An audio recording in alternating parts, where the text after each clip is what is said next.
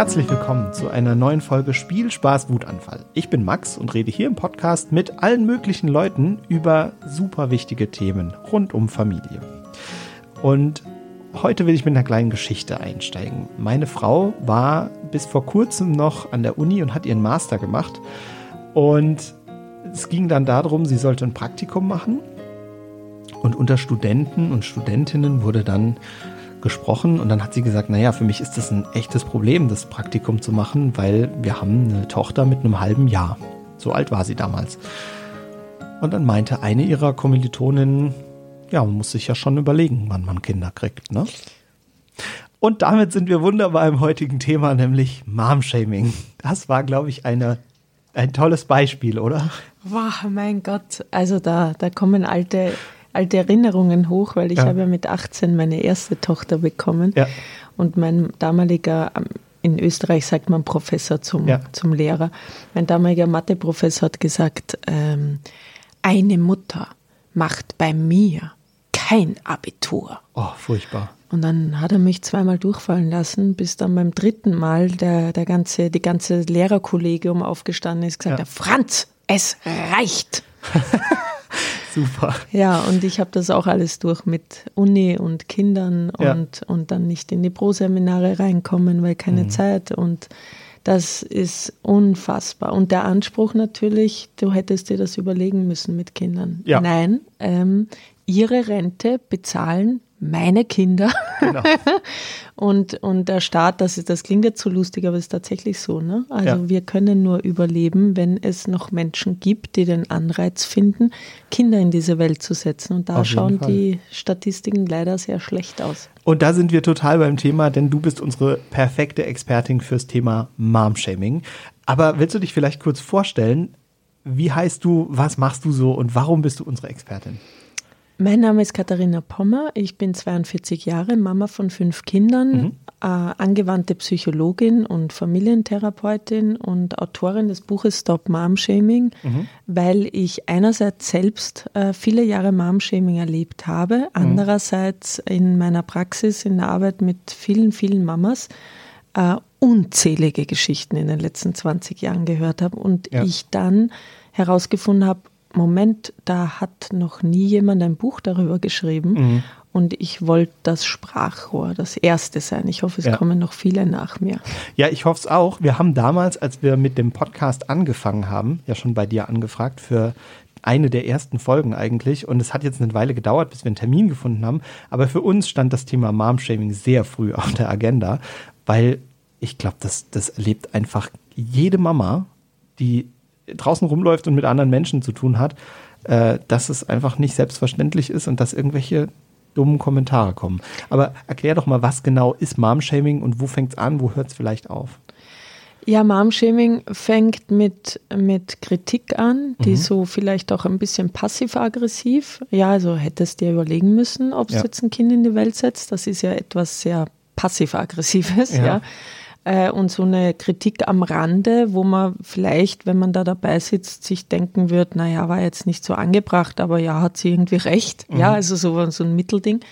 Und ähm, hört auf bei Gender Pay Gap und ja. äh, Elterngeldstreichung für AkademikerInnen. Das ist ja dieses Jahr auf jeden Fall ein Thema.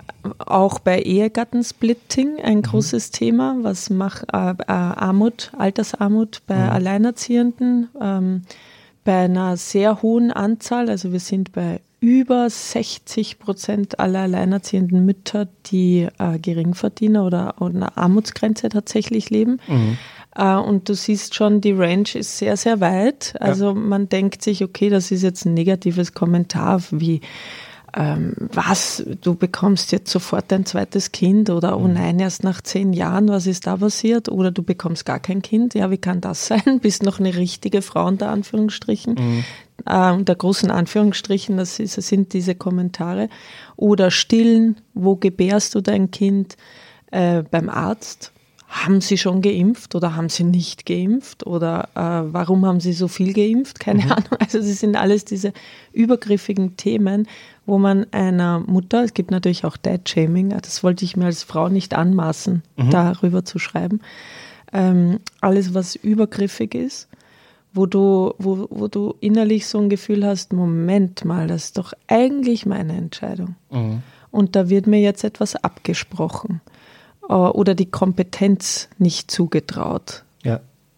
Wo würdest du denn sagen, äh, läuft man am häufigsten Gefahr, mit Mom-Shaming zu tun zu haben? Ist es so der, der Familienkreis, wo man mit eigenen Eltern oder so vielleicht äh, spricht? Oder ist es eher so, dass es äh, gesellschaftliche Orte gibt, wo Mom-Shaming häufig praktiziert wird? Also ähm, früher war es so, dass Familienkreis und sagen wir mal das Dorf mitgeredet hat, ja. die Nachbarschaft. Ja. ja. also was, dein Kind schreit aber oft und mhm. kannst es nicht mehr früh ins Bett bringen. Ich habe gesehen, bei euch war um neun noch Licht im Kinderzimmer.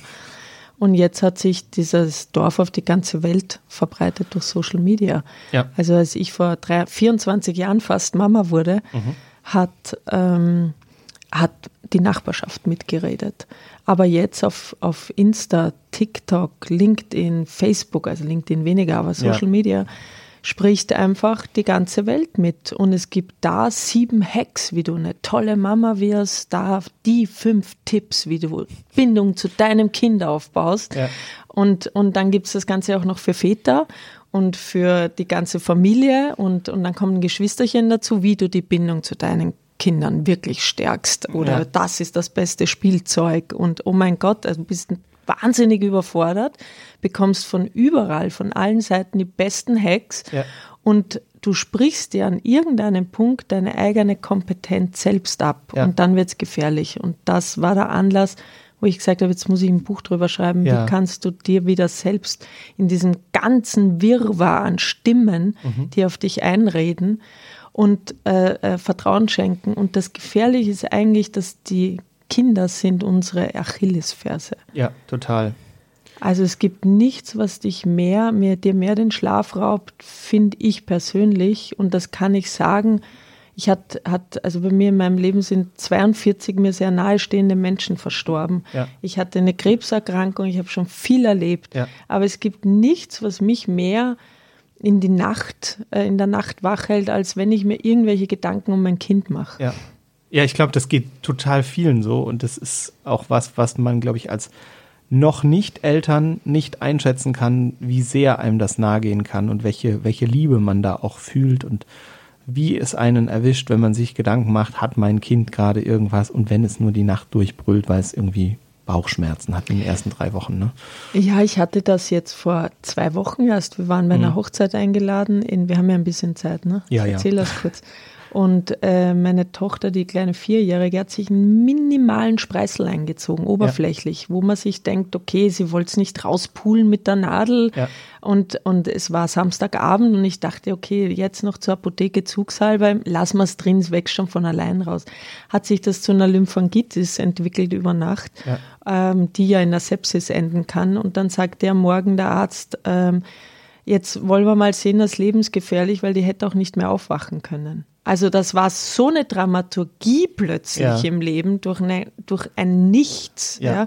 Und ich glaube, dass vielen Eltern so auch geht, wenn sie den Schwangerschaftstest in der Hand halten. Mhm. Da bist du von jetzt auf gleich in die, die Dramaturgie des Lebens hineingeschubst mit mhm. allem, wo dir Menschen sagen, du weißt aber eh, äh, wenn du ins Schwimmbad gehst, kann du eine Pilzinfektion bekommen und dann mhm. könnte da eine Fehlgeburt draus sein. Also all die Menschen, kreieren äh, äh, Szenarien, wo du dir denkst, oh mein Gott, ich muss ganz schnell sehr erwachsen werden. Und sehr aufpassen. Und sehr aufpassen und ganz viel Verantwortung. Aber ich darf kein Helikopter. Elternteil ja. werden, weil das ist ja auch wieder nicht schädlich. Und ich darf auch nicht zu viel loben, ja. weil dann könnte das Kind eine narzisstische Persönlichkeitsstörung entwickeln.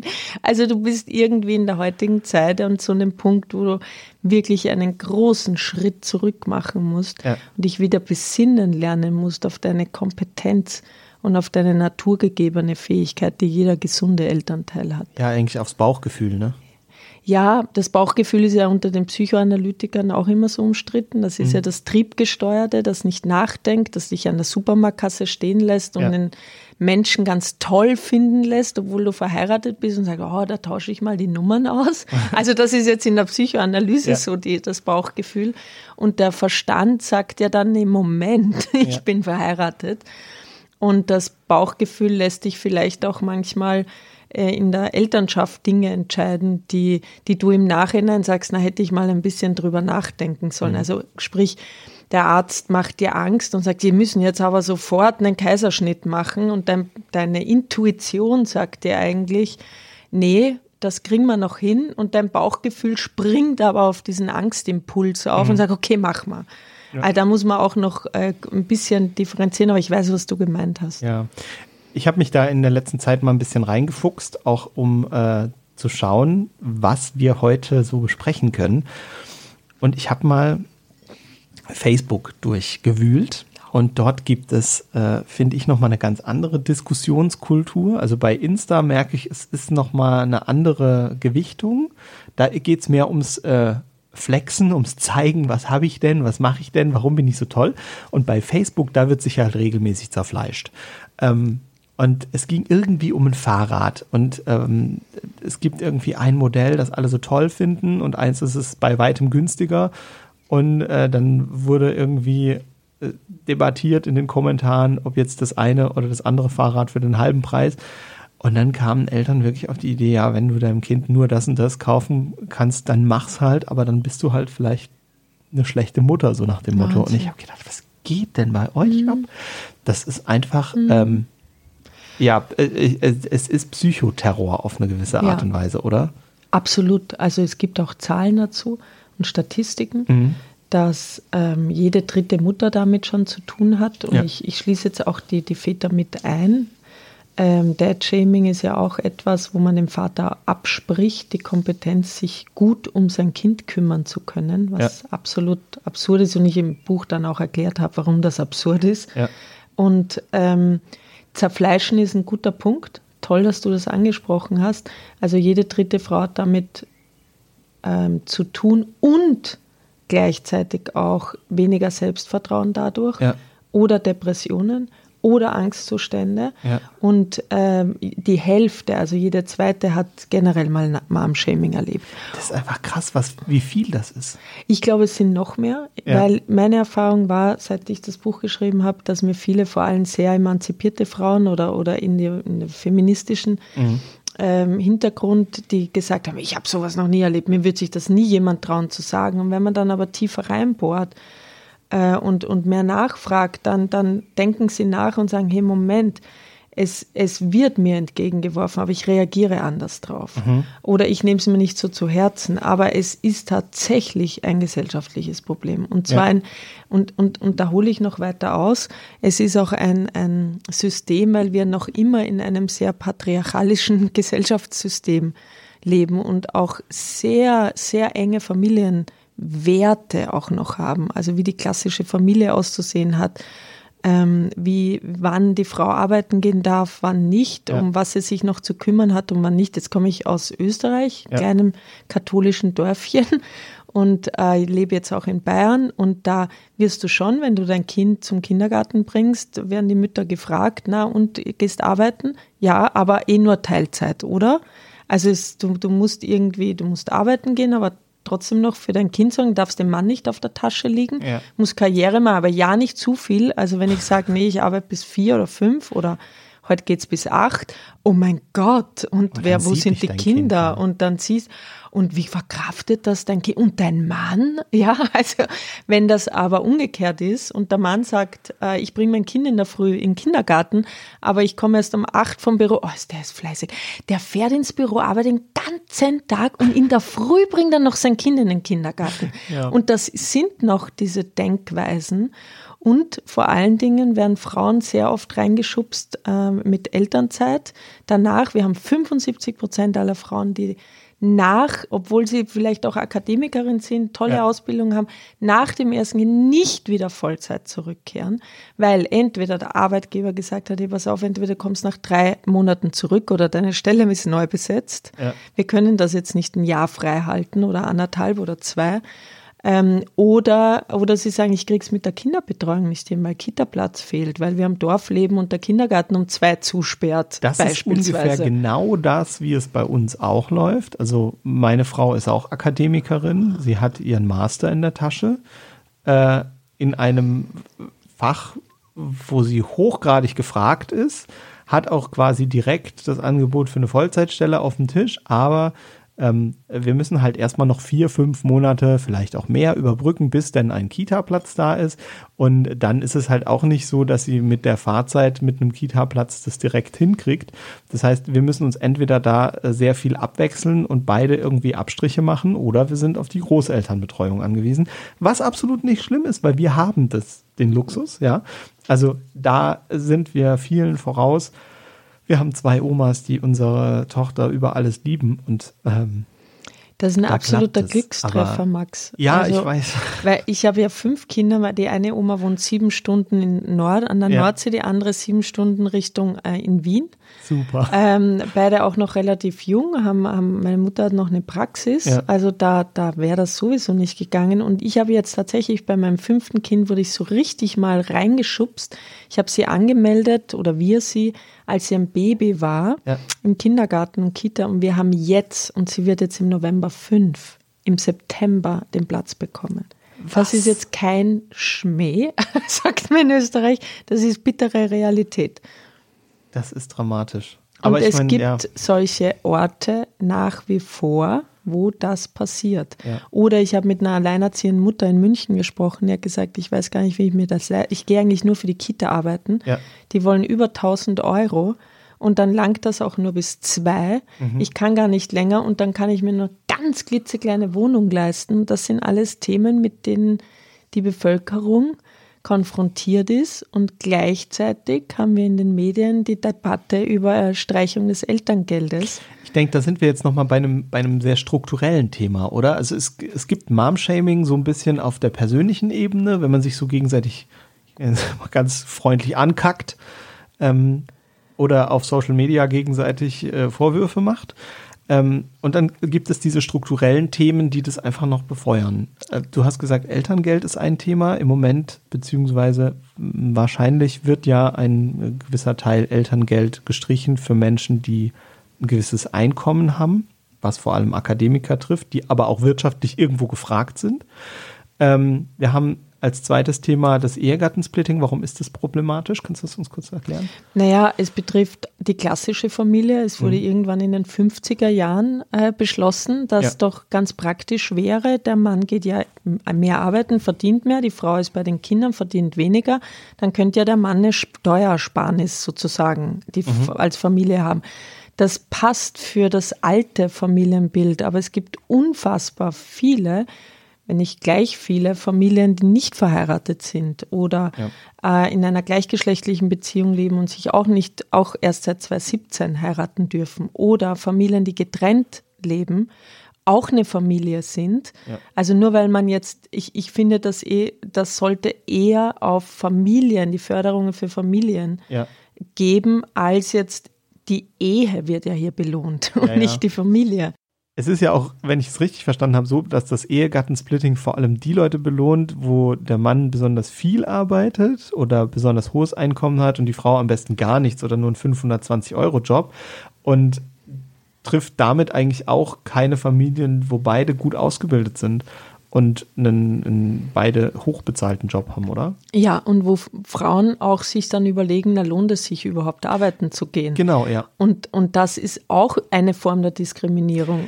Das habe ich im, im persönlichen Umfeld tatsächlich. Da ist einer, der verdient sehr gut ähm, und eine, die ist eigentlich gut qualifizierte Arbeitskraft, auch in einem gesuchten Beruf, hat sich aber dazu entschieden, obwohl sie eigentlich gerne Teilzeit arbeiten würde, nur einen 520-Euro-Job zu machen. Und ich sage das jetzt sehr kryptisch, ähm, vielleicht drüber raus noch ein bisschen, äh, ja, äh, sich anderweitig zu betätigen, weil das steuerlich einfach sonst mehr Abzüge gibt als der äh, Zuverdienst bei einer Teilzeitstelle.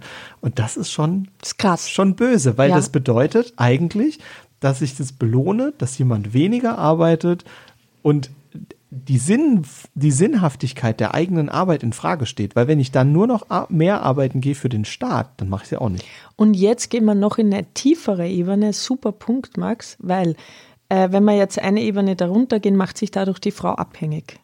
Und es gibt Absolut. ganz, also diese wirtschaftliche Dominanz von Männern, das meinte ich vorher mit einem patriarchalischen System, das ja. haben wir leider noch immer. Klar. Es gibt unfassbar viele großartige Männer, die in diesem Selbstverständnis Partnerschaft und Familie leben und sagen, hey, mein Job ist gleichwertig wie deiner ja. und du bist nicht nur bei den Kindern. Ja. ja, du, das ist, wir sind auf einer Augenhöhe und selbstverständlich wird alles geteilt. Care-Arbeit wird geteilt, Finanzen werden geteilt, ohne dass wir darüber nachdenken oder debattieren ja. müssen und vor allen Dingen, ohne dass du Frau kommen musst und sagen musst, und das haben ganz viele in der Elternzeit, sobald ein Kind da ist, dass die Frau natürlich weniger verdient, meistens zu Hause ist, großteils. Ja. Warum? Da sind wir beim Gender Pay Gap und beim bereinigten Gender Pay Gap, das musste ich auch noch mal ein bisschen auseinander dividieren mhm. im Buch weil die Männer immer noch eher in Berufen arbeiten, die besser bezahlt sind und Frauen noch immer eher in pflegenden Berufen oder ja. Lehrerin. Klassisch, also nicht in diesen technischen Berufen, wo man einfach weniger verdient und diese rationale Familienentscheidung ist, du geh arbeiten, ich bleib daheim. Dann kommt die Frau irgendwann in die Position, sagen zu müssen, hey, mir geht gerade das Geld aus, kannst du mir was überweisen? Und ähm, der Großteil der Familien, und da würde ich echt gern kurz drauf eingehen, hat nicht diese Absprachen von, wenn, wenn du dich ums Kind kümmerst, dann haben wir ein Gemeinschaftskonto und haben mhm. wir beide gleichwertig Zugriff. Krass. Ich will gar nicht, dass du in die Situation kommst, fragen zu müssen. Und ich will auch nicht in die Situation kommen, entscheiden zu müssen. Ja. Das ist ein Ungleichgewicht, ein strukturelles. Ja. Und das wird aber großteils hingenommen. Die Familien haben das intern, aber es wird nicht offiziell debattiert. Wir haben es jetzt zum ersten Mal durch die Elterngelddebatte, was auch wieder zu einer Spaltung in der Gesellschaft führt. Ja. Weil natürlich viele sagen, nee, ich verdiene eh 300.000. Ja, Worüber regt ihr euch auf? Aber dass da eine Frau ist, die eben sehr lang gearbeitet hat, sehr intensiv Karriere gemacht hat, auch auf vieles verzichtet hat und dann ein Kind Verzicht bringt, wo, wo wir ja auch in einer Wertematrix unterwegs sind, ja. die ich sage, geht in eine völlig falsche Richtung. Und da haben wir als Gesellschaft ein großes Problem, weil ja. wir immer mehr Menschen sich entscheiden, kein Kind zu bekommen. Auf jeden Fall. Oder ja. nur ein Kind sogar. Ich weiß nicht, das habe ich mir jetzt in der Statistik zur Vorbereitung nochmal angeschaut. Auch Einwanderfamilien mhm. haben vielleicht noch in vor drei Generationen im Verhältnis zu Familien, die hier geboren sind, mehr Kinder bekommen. Mhm. Aber nach der zweiten, dritten Generation haben sie sich an das, an das äh, Niveau angepasst. Niveau angepasst. Das ist ein, ich meine, darüber muss man echt mal nach. Ich höre mir ja als Frau, die auch Akademikerin ist, mit fünf Kindern, musste ich mir schon anhören, Mom-Shaming. Ähm, also, wenn eine Frau, die fünf Kinder in die Welt setzt, kann sie doch nicht intelligent sein. Eine kluge Frau macht das doch nicht. Habe ich schon gehört. Dann denke ich mir, äh, bitte, wo, wo, wo leben wir? Ja, absolut. Also das ist eine, eine Schlussfolgerung, die ist so weit von Gut und Böse entfernt. Äh, also das ist ja nur unterirdisch. Aber es ist Alltag. Es ist klar, natürlich ist es, ist, Alltag. Also schau dir mal wirklich, Alltag. also wenn ich jetzt in ein, ein südliches Land reise mit und wir da reisen mit unseren vier, fünf Kindern wir gehen da essen, dann sagen, wow, toll, da wirst du gefeiert und fünf kommt her und ja. wollt ihr hier noch und da. Und wenn wir hier in ein Restaurant gehen, also ich spreche nicht von, von dem goldenen ja, ja. Äh, äh, Buchstaben in der Luft, sondern in einem schönen Restaurant, ja. dann, äh, dann siehst du schon, oh, da kommen fünf Kinder, Puh, das wird laut, Tisch das wird unangenehm. Weit ab am Schuss ist. Also so einfach nicht, nicht familienfreundlich, muss man wirklich unterm Strich sagen oder Hotels, Adults only. Ist ja in Ordnung, ja, aber ich muss ja mittlerweile echt schon suchen, wo kann ich mit der ganzen Familie in den Urlaub fahren. Campingplätze. Ja. Da gibt es dann Campingplätze, die sind Ü18, da darfst du dein Kind nicht mit hinbringen. Das ist ein bisschen Asi. Ja, oder im Wellnesshotel nur Ü16 in die Sauna. Also ich meine, ich bezahle auch für mein Kind. Warum kann mein elfjähriges Kind nicht mit in die Sauna beispielsweise? Ja? Gut, ich meine, ich mag keine Sauna, insofern würde mich das nicht schon. Mich, mich, mich hat es tatsächlich gestört. Ja, klar, glaube ich. Also wenn man, wenn man da, äh, ja, ich verstehe es auch nicht. Das ist äh, verrückt. Aber du hast recht, das Thema Geld ist auf jeden Fall ein großes Thema. Ähm, war selbst schon in der Situation, dass meine Frau besser verdient hat als ich. Das war eine, eine Zeit, wo ich noch studiert habe. Und äh, das war auch irgendwie komisch. Damals hatten wir auch noch irgendwie zwei getrennte Konten. Bei uns ist es schon lang so, dass wir alles in einem Topf haben. Aber Und wieso war es komisch für dich, Max? Für mich war das einfach so, dass ich als Student gucken musste, dass ich mit meinen damals 420 Euro hinkomme. Mhm. Und 420 Euro waren damals schon nicht wahnsinnig viel mhm. Geld, aber es hat irgendwie hingehauen. Und meine Frau hat, würde ich sagen, damals normal verdient, so, also ich würde sagen, ein durchschnittliches Gehalt.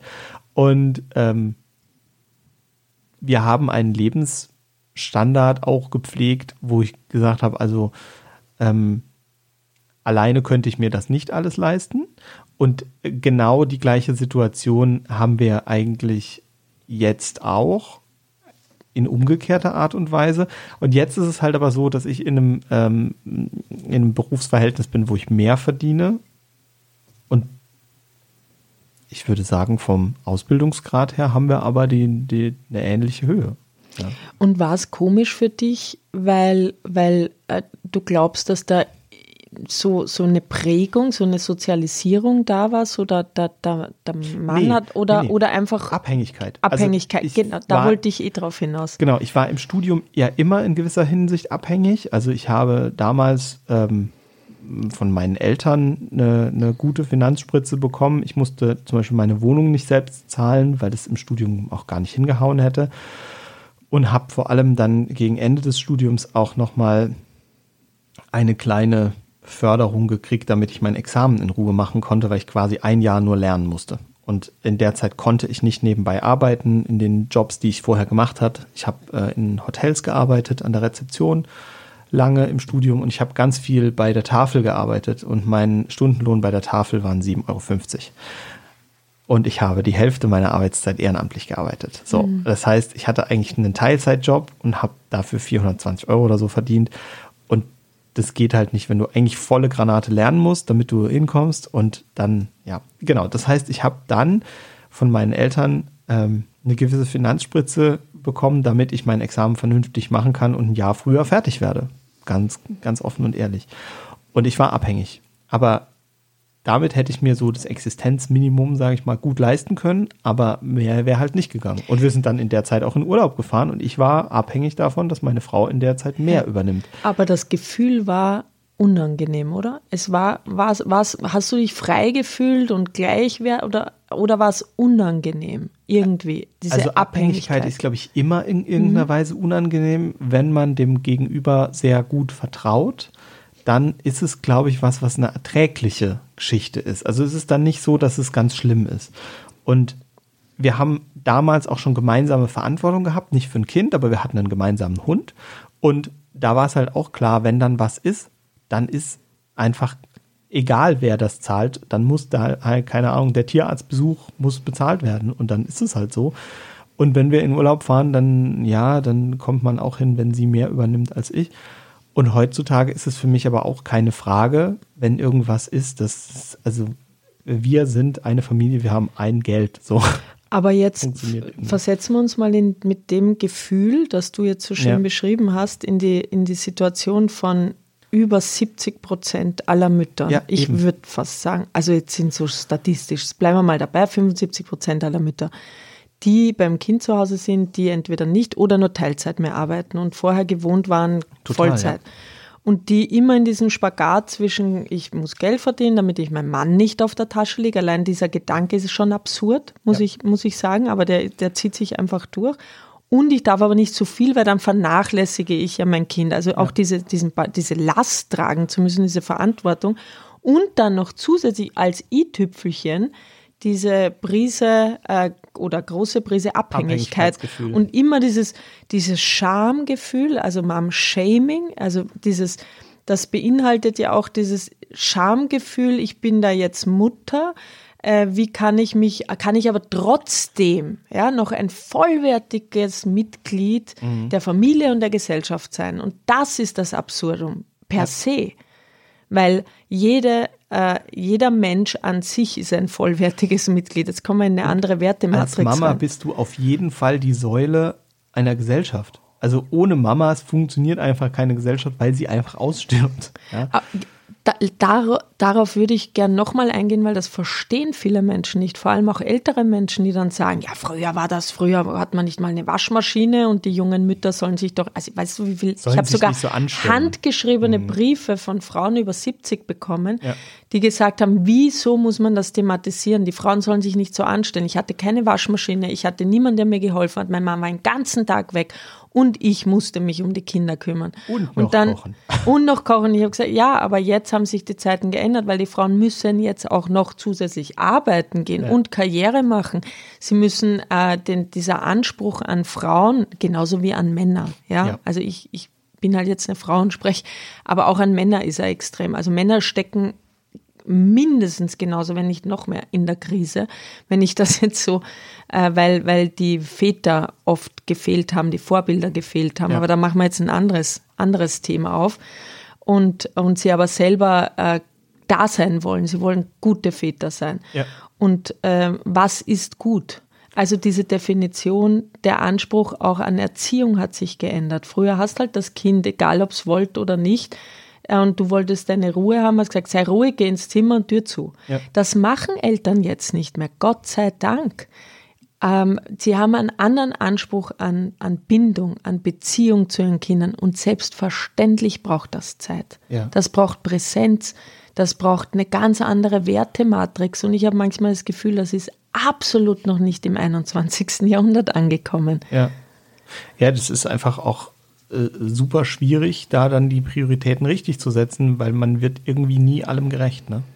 Und diese Gleichzeitigkeit, also Ja. das ist ein Riesenproblem, warum wir auch statistisch gesehen sehr viel, immer mehr Eltern haben, die tatsächlich auch einen Burnout bekommen, die äh, unter Angstzuständen, Schlafstörungen, Rückenschmerzen, ähm, ähm, auch Panikattacken haben zugenommen, gerade mit Corona, wo, wo ähm, ich weiß noch, ich habe 2020 im April schon eine Petition gemacht, dass das Elterngeld äh, erhöht werden muss. Das Ja. ist während der Corona-Zeit, weil du kannst nicht, äh, wie ich auch alle Studien jetzt durchgelesen, gleichzeitig Homeoffice und Kinder versorgen. Du kannst nicht deinen Job machen, 100 Prozent.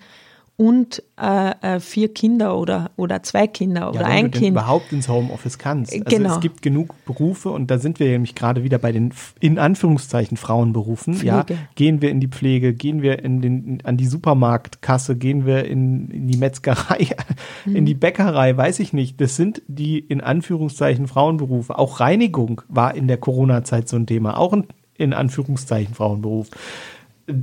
Die können nicht ins Homeoffice. Ja? Und da wurde es zum ersten Mal auch wirklich, denke ich, vielen der breiten Gesellschaft bewusst, ähm, das Thema Mom-Shaming, das Ja. Thema auch, wie wichtig, wie wichtig Elternschaft ist. Ja. Und äh, wie wichtig unsere Kinder sind Ja. und auch deren Gesundheit ist und, und auch diese Achtsamkeit im Umgang. Und wir stecken aber vor allem als Eltern in so einer Lebensrush-Hour, wo wir alles gleichzeitig zu tun haben. Und es gibt so eine, ich weiß nicht, es gibt, fand ich total spannend, es gibt eine Glücksforschung. Und die hat festgestellt, dass Glück wie ein U verläuft. Also wenn wir unten auf der Linie die Lebzeit haben und links die Skala für Glück, Ja. dann ist Glück wie ein U. Und ein U hat einen Tiefpunkt. Und Ja. der ist so mit 42,9 erreicht Oh Gott. das äh, zu einem Zeitpunkt, wo viele gerade Kinder haben, Ja. wo viele, jetzt hat sich ja ein bisschen verändert, das ist nicht mehr wie früher mit 20, Ja, ja. sondern jetzt mit 35, 36 und da ist der Tiefpunkt des Glücks und ähm, und da beschreiben viele Eltern, ich habe, ich muss arbeiten gehen, ich muss einen Haushalt führen, wir sollen Partnerschaft auch noch leben. Die Scheidungsrate liegt bei 52 Prozent, extrem hoch. Und wir sollen noch gute Eltern sein. Und dann vielleicht auch doch noch, das kommt jetzt dazu, auch ähm, ähm, aufs Klima achten und unser Haus nochmal renovieren und eine neue Heizung einbauen. Also manchmal komme ich mir so vor, als würden wir barfuß über ein Kiesbett ganz schnell laufen müssen und das tut Ja. richtig weh und wir dürfen gar nicht innehalten, um da kurz langsam drüber zu laufen, weil da eben unten ganz viele Splitter und kein Blumenbeet liegt. Ja. Wenn ihr auch schon solche Geschichten erlebt habt, wo ihr über ein Kiesbett gerannt seid im Leben oder wo ihr in diesem U festhinkt, das schwierig ist, wenn ihr generell schon Mom-Shaming erlebt habt, dann schreibt uns an post.spielspaßwutanfall.de oder als Direct Message bei Facebook oder Insta.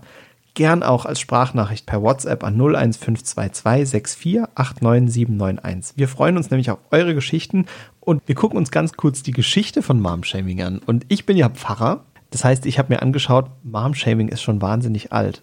Ich habe allein in den ersten Seiten der Bibel zwei Geschichten gefunden. Also erstens, die Frau ist natürlich schuld.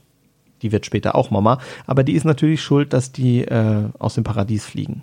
Und dann kommt direkt die Strafe Gottes dafür, dass sie das äh, mit dem Apfel beziehungsweise mit der verbotenen Frucht gemacht hat, ist was? Sie muss unter Schmerzen gebären und sich abmühen. Und dann geht das direkt weiter und die nächste Geschichte ist, glaube ich, die von Jakob und Esau. Das sind zwei Brüder und es geht ums Erbe, das sie vom Vater haben wollen und die Mama hat einen Lieblingssohn und unterstützt den dann und bringt ihn dazu, sich quasi dem Vater gegenüber einzuschleimen und ein Ziegenfell über seinen Arm zu legen, weil der andere ist behaarter und der Vater soll denken, dass er dem das Erbe gibt. Und auch da ist die Mama die, die die Strippen zieht und kriegt quasi die Schuld ab. Also Mütter und Schuld ist in der Bibel schon ein altes Thema, gibt es öfter mal. Ähm, und es geht eigentlich nicht besser weiter, oder? In der Psychoanalyse mit Freud, ja. wenn die Schraube locker ist, ist die Mutter schuld. Ja. Äh, und das, das ist toll, dass wir darüber sprechen, weil Schuldgefühle ist etwas, was ja. mir unfassbar viele Mütter erzählen, dass sie wirklich plagt. Ja. Was auch immer passiert oder nicht passiert, sie fühlen sich schuldig und verantwortlich. Und Verantwortlichkeit ist nochmal was anderes als Schuld. Und Schuld ist auch ganz nah an der, an der Scham. Ähm, wo wir auch über die Bibel sprechen können. Ne? Ja, also mit einem Feigenblatt hat ja. man sich dann bedeckt, weil die Scham dann sehr präsent war. Ja, natürlich. Und du musst dich ja während deiner Geburt nackig machen. Ja. Da zeigst du dich. Ja. Da stehen dann mal, als ich 18 war, meine Tochter zur Welt brachte, ich so schnell konnte ich gar nicht schauen, dachte sich das Ärzteteam, oh toll, die macht die erste Wassergeburt in unserer Klinik. Wir holen jetzt mal alle Studenten. Und dann war der Geburtsraum voll mit über 20 Studenten, die mit Notizblock und Stift in der Hand mich beim Gebären beobachtet haben. Ja, wie wunderbar. Und ich habe dann mein Kind in der Hand gehabt und dann mal realisiert, da siehst du dich ja dann im Raum und, und ich dachte, oh mein Gott, ich bin hier nackt. Ja. Und mir schauen fremde Menschen zu, ohne dass ich gefragt wurde. Also auch diese Übergriffigkeit, die ja. so aus einem Selbstverständnis herauskommt. Ja, das, das erzeugt ja auch sofort dann irgendwie Scham und in einer eigentlich sehr intimen Situation, die eigentlich dem Kind und der Mama gehören sollte. Ja, und das, ich werde diesen Augenblick nie vergessen, ja. weil ich hatte den, dieses, ich meine, man sagt immer, Mutterschaft ist so ein absolutes Glücksgefühl, das hatte mhm. ich in dem Moment, aber ich habe es war, er war begleitet von einer Scham mhm. und auch von einem Gefühl, da erinnere ich mich damals noch dran, habe ich es richtig gemacht. Mhm. Ich weiß noch, dass ich ähm, ganz viel Mom-Shaming erlebt habe in der Form, oh, die ist erst 18. Na, ob mhm. die das kann, na, dir hilft sicher ganz viel deine Mama. Ja. Und ich habe gesagt, nee, meine Mama ist erst äh, 40, die hat ihre Praxis gerade aufgemacht. Mhm. Äh, ich mache das und ich wollte immer beweisen, dass ich es gut machen kann. Und es hat gedauert, bis ich dieses Selbstverständnis bekommen habe, mhm. ähm, richtig zu sein für mein Kind, dass das auch einen Sinn hat. Also ich habe immer gesagt, für mich, weil ich auch gläubig bin, äh, der liebe Gott hat uns schon richtig gematcht. Ja. Und mein Kind und wir, ich bin, wir sind richtig zueinander gekommen, auch wenn ich erst 18 war. Aber das, das hatte einen Sinn. Und, und den mag ich gar nicht hinterfragen. Ja. Das ist, das ist total interessant. Ich finde, das, das Gefühl von Scham und auch das Gefühl von Schuld, das ist äh, was total Tiefes, was da irgendwo auch voll mit drin steckt. Ähm, und dass du dann sagst, der liebe Gott hat uns schon richtig gemacht, ist eigentlich super wertvoll, weil das ist eigentlich das, was vermittelt werden müsste. Also man müsste den Menschen sagen, du bist okay, so wie du bist. Ich bin evangelischer Pfarrer, dementsprechend als evangelischer Pfarrer kann ich voll dahinter stehen und sagen, ich glaube da auch dran, dass Gott uns richtig gemacht hat und dass jeder Mensch äh, richtig ist, wie er ist und dass da alles irgendwo einen Grund hat. Ähm, ich bin auch der Auffassung, dass wir einen Gott haben, der Schuld vergibt. Ja, in, selbst wenn ich irgendwas richtig verbockt habe, dann bin ich trotzdem noch als Mensch voll in Ordnung. Aber dass man dann wegen so kleinen Sachen Schuldgefühle gemacht bekommt und dass da Schuldgefühle entstehen, ist ja eigentlich total, total daneben. Aber reden wir doch jetzt mal so, ich würde gerne einen Fall auf den Tisch packen. Ja, mach das. Du bist Elternteil und hast einen 17-jährigen Sohn und mhm. der nimmt Drogen. Ja. Und der hatte dann vielleicht noch Geschlechtsverkehr ja. ähm, mit, mit seiner Freundin und dann ist die schwanger. Ja. Und ähm, was der Fingerzeig der Gesellschaft geht definitiv auf die Eltern. Ja. Und rückwirkend nochmal weiter auf die Mutter. Ja. Hey, hat die ihr Kind nicht im Griff? Was, was haben die hat, denn verbockt? Was haben die verbockt? Und ähm, das ist so eine Haltung, wo ich sage, das fängt in der Schule schon an. Das Kind bringt keine Eins heim, keine Zwei, sondern bringt eine mhm. Drei oder eine Vier heim. Uh, da wird sich aber nicht gut gekümmert. Ja. Und es ist natürlich, ich habe im Zuge des Buches viele Fragen bekommen. Ja, aber man kann ja die Mutter nicht als den heiligen Gral in den Schrein stellen, wo man die Glasglocke drüber stülpt und sagt, die Mutter ist unantastbar. Und ich habe gesagt, da habe ich nicht das Buch darüber. Also da bin ich ganz eurer Ansicht. Ja. Sie, nur weil man Mutter ist, ist man nicht unantastbar. Es gibt viele Mütter, die sind psychisch krank und die Ja. machen große Fehler. Und da muss man auch das Kindeswohl schützen. Ja. Ja.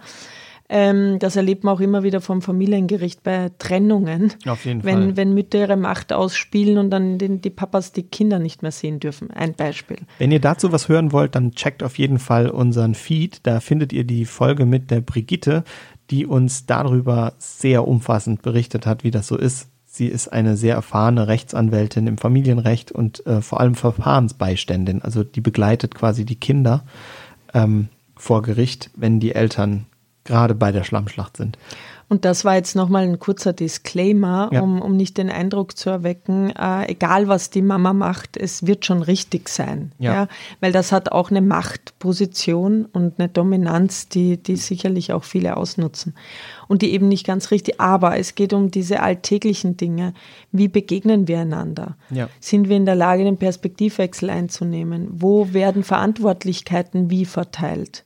Ja, aber ich meine, wenn, wenn du sagst, es geht um, um solche Dinge, dann müssen wir auch sagen, wenn es zum Beispiel bei dem Zerfleischen bei Social Media mit dem Fahrrad, wenn ich das als aus der Perspektive lese und sage, ich würde jetzt als Mama lesen, die eine Mama wirft der anderen vor, äh, dass sie keine gute Mutter ist, weil sie nicht das richtige Fahrrad kauft, ja, dann sind wir an einem Punkt, wo ich sage, da können schon auch einfach Schuldgefühle entstehen, die völlig verwirrte äh, Prioritäten ins Leben einbringen.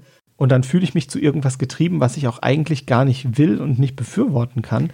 Und es macht mich potenziell auch einfach schlaflos, so wie du sagtest, mit der Achillesferse. Also ich bin potenziell dann einfach gefährdet dafür, äh, auch durchzudrehen. Ne? Das kann, das ist auch nachgewiesen, dass das zu Depressionen, zu erhöhtem Stress und auch zu gesundheitlichen Problemen auf allen Ebenen führen kann. Ja. Und gerade dieses, äh, gerade, das ist das Spannende, Mütter unter Müttern machen, also verüben, sind oft die Täter Ja. und verüben extrem viel Mom-Shaming, gerade im Social Media. Und da hast Ja. du recht, äh, Facebook ist natürlich nochmal um einiges geballter Ja.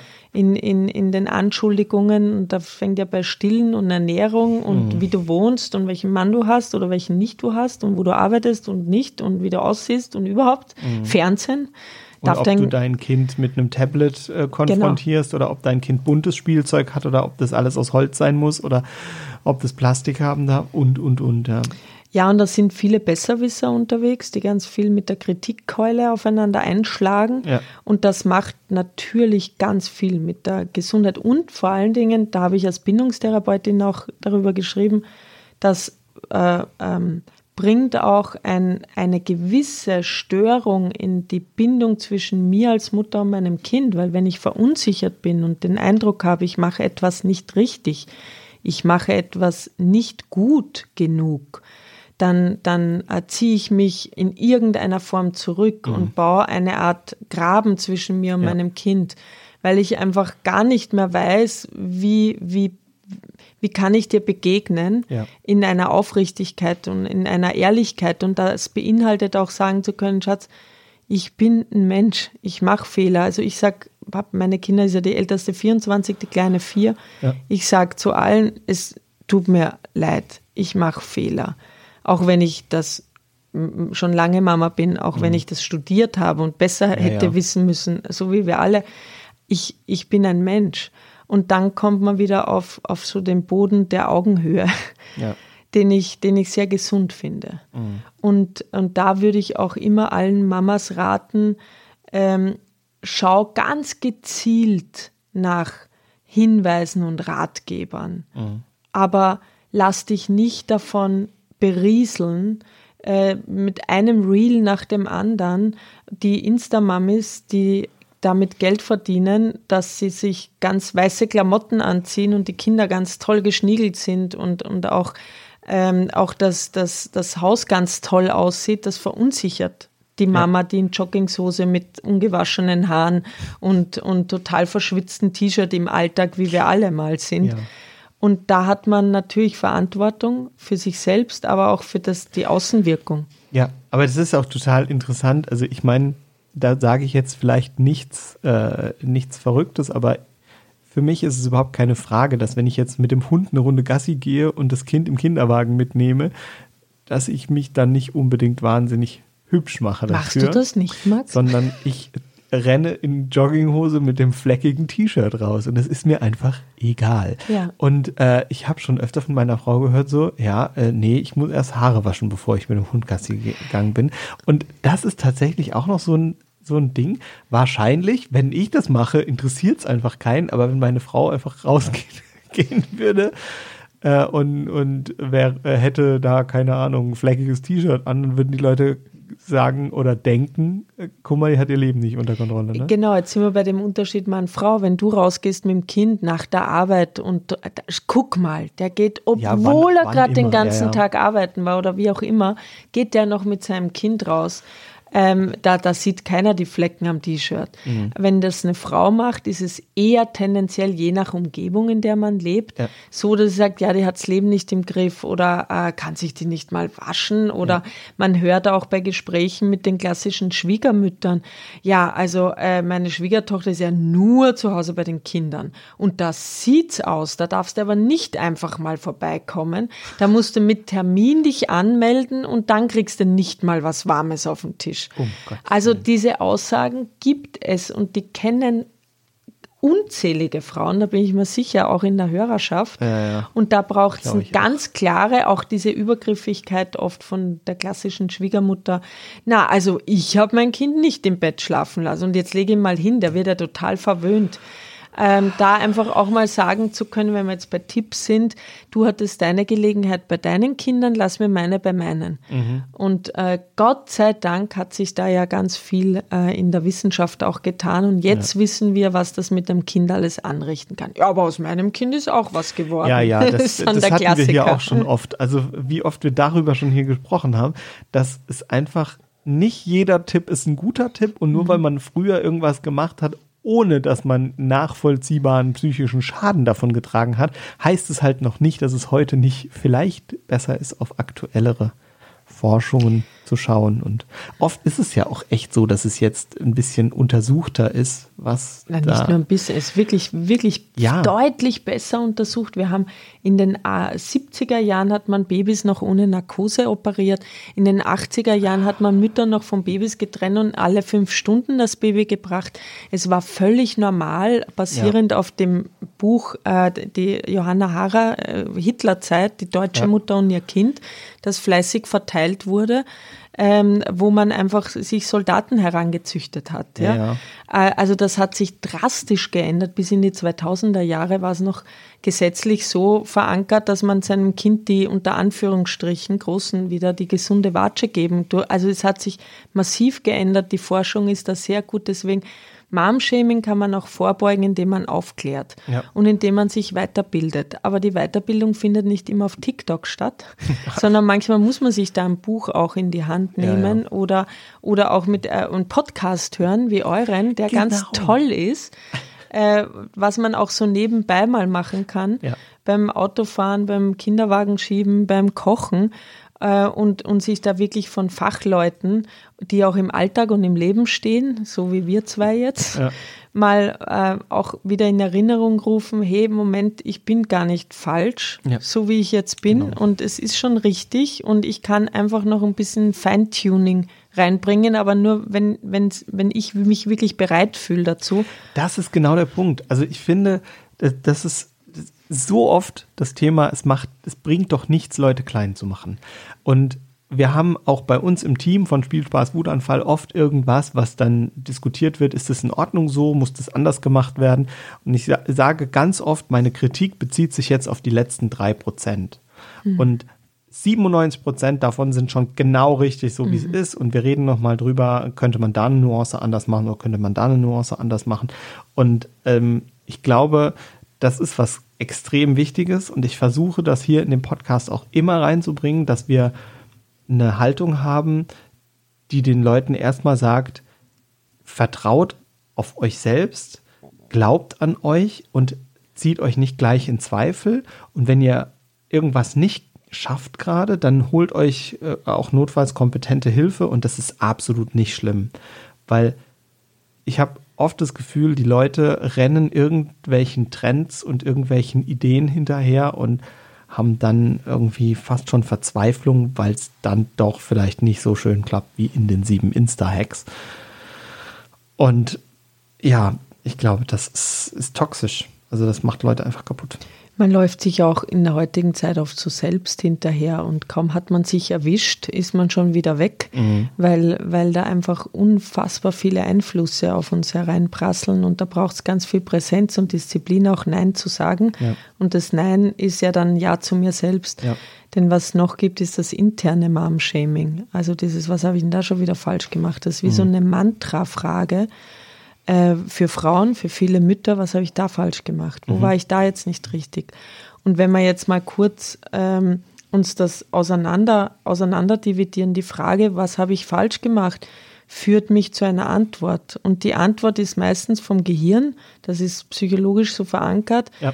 Beweise. Ich bringe dir jetzt Beweise, wo du alles falsch gemacht hast. Also das Gehirn spuckt ganz viele Events aus, ja, stimmt, da hast du was und da nicht und da nicht. Und da, es braucht viel Aufwand, da dagegen zu halten und sagen, Moment, ich habe da und da und da sehr viel gut gemacht. Und dieses, diese Frage führt letzten Endes aber dann auch zu einem Gefühl. Mhm. Ich fühle mich dann einfach, wenn ich diese Beweismomente habe, wo ich vieles nicht richtig gemacht habe, fühle ich mich schlecht, fühle mich schuldig, fühle mich beschämt und fühle mich nicht richtig mhm. meinem Kind gegenüber oder auch mir selbst als Mutter gegenüber. Ja. Und, und das bringt mich dann zu Handlungen. Und dann greife ich vielleicht zu diesem Insta-Hack. Ja. ja, und dann sage ich, na gut, wenn es ich nicht kann, die oder der wird es schon wissen. Und dann führe ich ein Leben neben der eigenen Wertematrix mhm. und neben, neben meinem Kompass. Und, und dann hat man noch mehr das Gefühl, sich selbst zu verlieren mhm.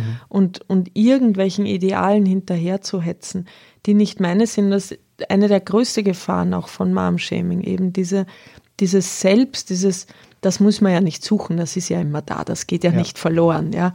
Aber, aber dieses, dieses Wissen, ich bin richtig und, und es ist gut so als Mensch, wie ich bin.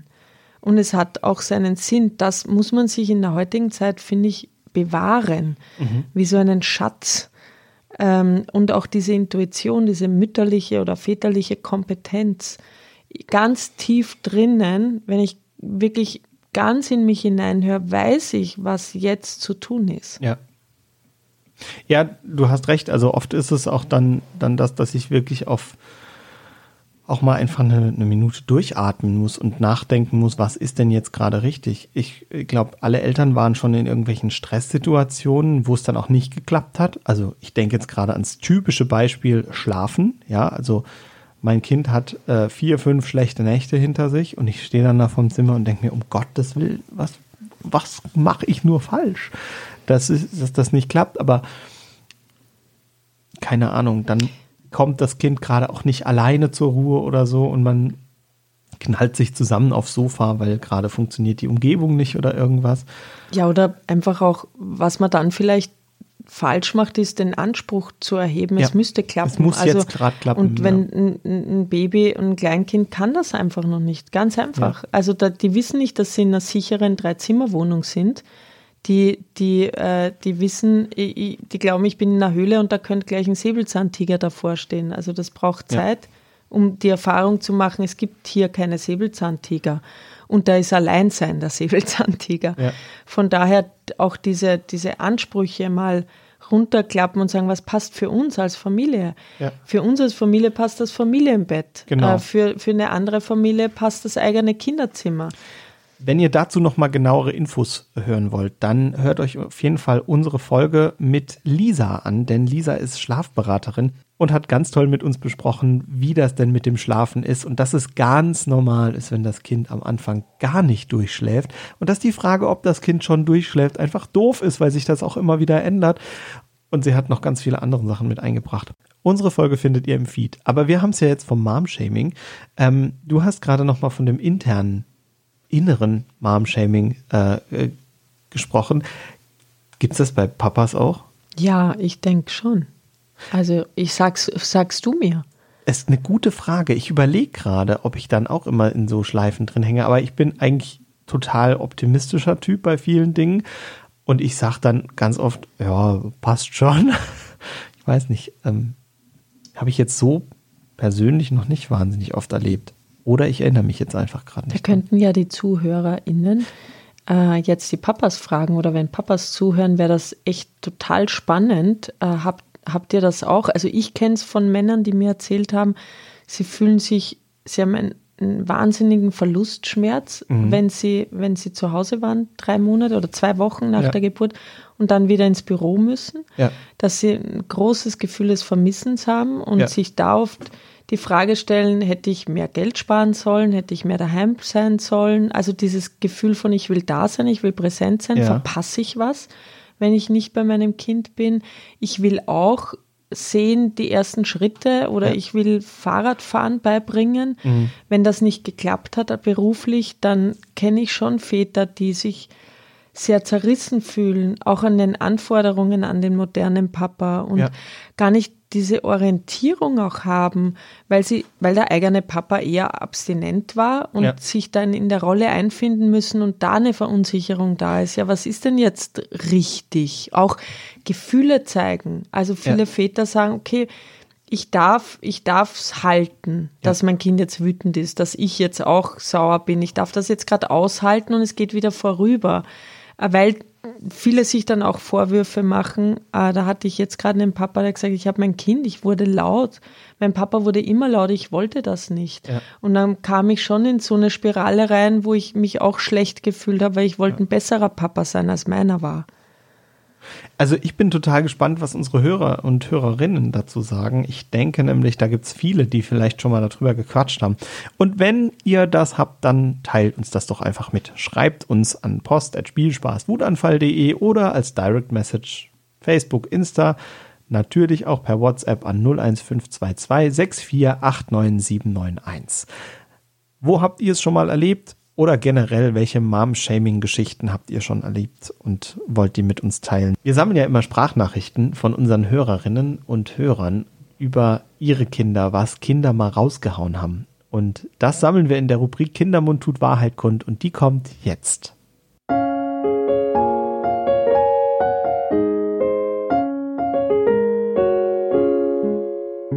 Schülerin von mir hat mich mal gefragt, ähm, nachdem ich ihr vom Fasten erzählt habe, zur Fastenzeit, ähm, was es Gott bringt, wenn sie jetzt äh, aufhört, Süßigkeiten und ähm, süße Getränke zu trinken und dass es ja voll blöd ist, warum Gott ihr das verbietet, wenn er doch weiß, dass ihr das Spaß macht, das zu essen und so. Das fand ich auch ganz süß.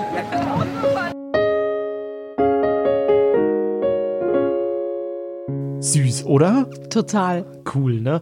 Also ich würde sagen, wir haben heute ganz lang über ein tolles Thema gesprochen, das eigentlich viel zu sehr verwurzelt in der Gesellschaft ist, nämlich Mom-Shaming. Hast du noch irgendwie einen Abschluss ähm, für diese Folge, der den Leuten Mut macht? Wir machen das ist vielleicht so ein kleiner Spoiler, eine Doppelfolge draus. Das heißt, wir haben jetzt Mom-Shaming generell besprochen und machen gleich nochmal eine Folge, die kommt nächste Woche. Ähm, wie löst man das? Also, wie geht man das Problem an? Was sind die besten Tipps dagegen? Aber hast du noch so einen kleinen Aufmunterer für unsere Hörerinnen? Mm, der Aufmunterer wäre das, was ich meinem 18-jährigen Ich sagen wollen würde, mhm. wenn ich jetzt nochmal eine Zeitreise machen könnte. Und was wäre das? Da würde ich sagen, Schatz, hab Vertrauen, es wird alles gut und du bist die großartigste Mama für dein Kind, die sich dein Kind je vorstellen kann. Und jeder Fehler wird, äh, wird euch wachsen lassen und ja. euch auch näher zueinander bringen und, und vertrau der Beziehung zwischen dir und deinem Kind und vor allen Dingen deiner Intuition und deiner mütterlichen Kompetenz. Ich glaube, das ist äh, total gut. Vertraut eurer mütterlichen Kompetenz, vertraut eurer Beziehung, vertraut eurem Gefühl. Ich habe heute wieder viel gelernt, so wie ich in jeder Folge irgendwie viel lernen kann, über Gerechtigkeit und Geld im Bezug auf Momshaming, was das alles ausmacht. Ich habe mir das U gut gemerkt, äh, des Glücks, weil irgendwie am Anfang des Lebens ist man glücklich und am Ende irgendwie auch. Aber dazwischen scheint es einen Knick zu geben und dagegen kann man vielleicht ein bisschen was tun. Ich habe viel gelernt auch über inneres Mom-Shaming, dass es gar nicht so einfach ist, das auszublenden, dass man in sich denkt, oh Gott, mache ich denn alles richtig? Und deswegen gerade nochmal die Botschaft, vertraut eurer Beziehung, vertraut eurer mütterlichen Intuition und eurer Kompetenz. Ihr macht alles richtig und wir hören uns nächste Woche wieder zu einer neuen Folge Spielspaß Wutanfall. Katharina, vielen Dank dafür und bis nächste Woche. Bis nächste Woche.